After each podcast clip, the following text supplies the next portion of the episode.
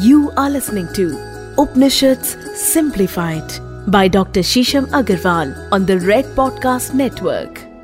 दोस्तों, हमें बहुत अच्छा लग रहा है जिस तरह हर उम्र, आयु वर्ग के लोग लगातार उपनिषद को सुन रहे हैं, इससे बेनिफिट उठा रहे हैं, इससे लाभ उठा रहे हैं और निरंतर उनके जीवन में परिवर्तन आ रहा है ना केवल आपकी समझ में परिवर्तन आ रहा है, आपकी जीवन शैली में परिवर्तन आ रहा है, बल्कि आपके भौतिक जीवन में भी परिवर्तन आ रहा है और किस तरह लोगों में उत्सुकता है आगे के एपिसोड्स को सुनने की, वो देखते ही बनता है।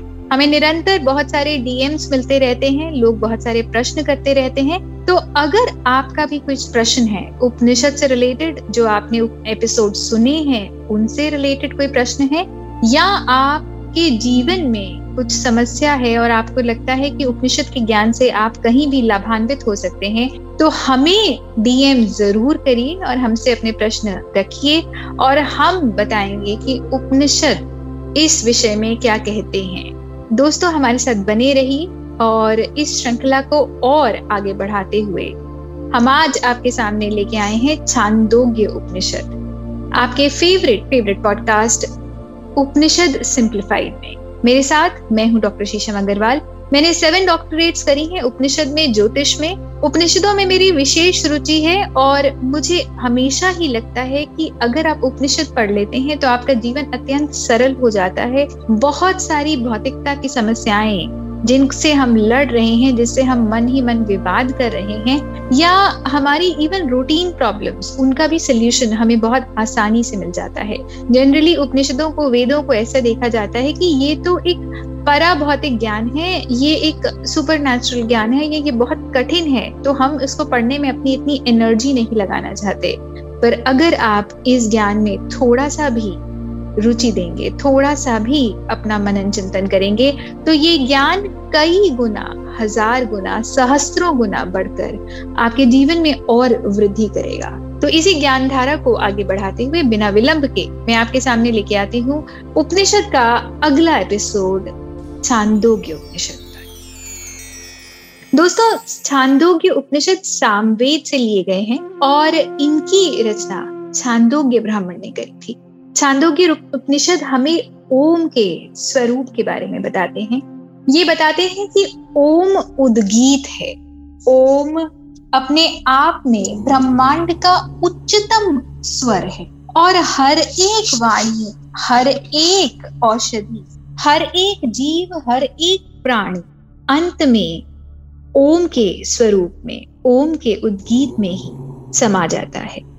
तो ओम अपने आप में सर्वज्ञ है, सर्वव्यापी है और हर जगह मौजूद है। ब्रह्मांड में जो कुछ भी है, उसका जो स्वरूप है, वो ओम से ही निहित है और इवेंचुअली अंत में वो ओम में ही विलीन हो जाएगा, समा जाएगा। तो किसी भी चीज़ की जो रचना है, वो ओम की प्रतिध्वनि से हुई है और ब्रह्मांड में जो हर चीज़ का स्वरूप है, वो वाणी है।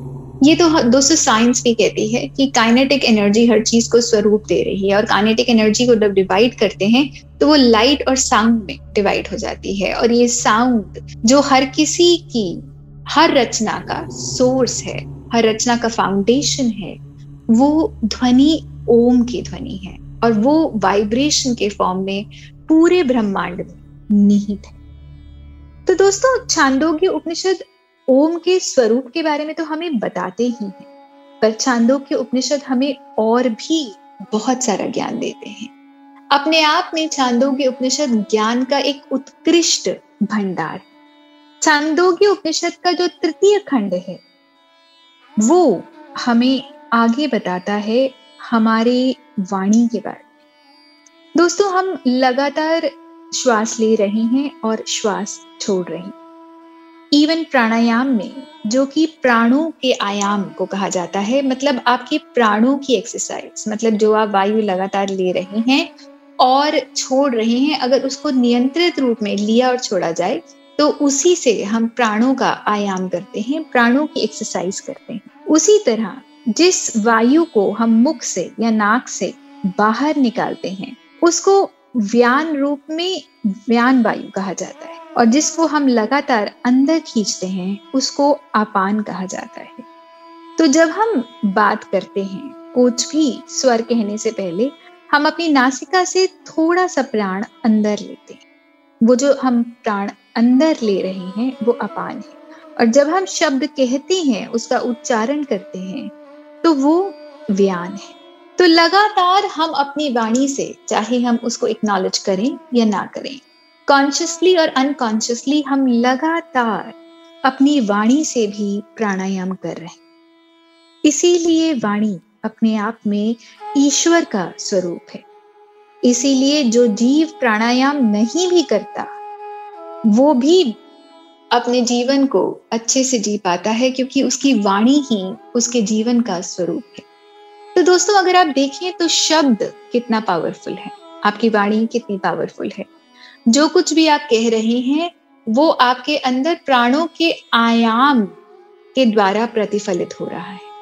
कई बार आप देखते हैं, कुछ लोग हॉस्पिटल में हैं, बीमार हैं, या अभी किसी डिज़ीज़ से रिकवर कर रहे हैं, या कभी कभी किसी को चोट लग जाती है, या वो ट्रॉमा में चला जाता है, या कुछ और अनहोनी हो जाती है तो एकदम से उनके गले से आवाज़ नहीं निकलती, या आवाज़ कम हो जाती है या उनको काफ़ी प्रयास करना पड़ता है कहने के लिए, क्योंकि उनके अंदर प्राण ऊर्जा कम हो गई है, प्राण ऊर्जा क्षीण हो गई है, इसीलिए उन्हें अपने शब्दों के उच्चारण में भी प्रयास करना पड़ता है, वाणी के उच्चारण में भी प्रयास करना पड़ता है।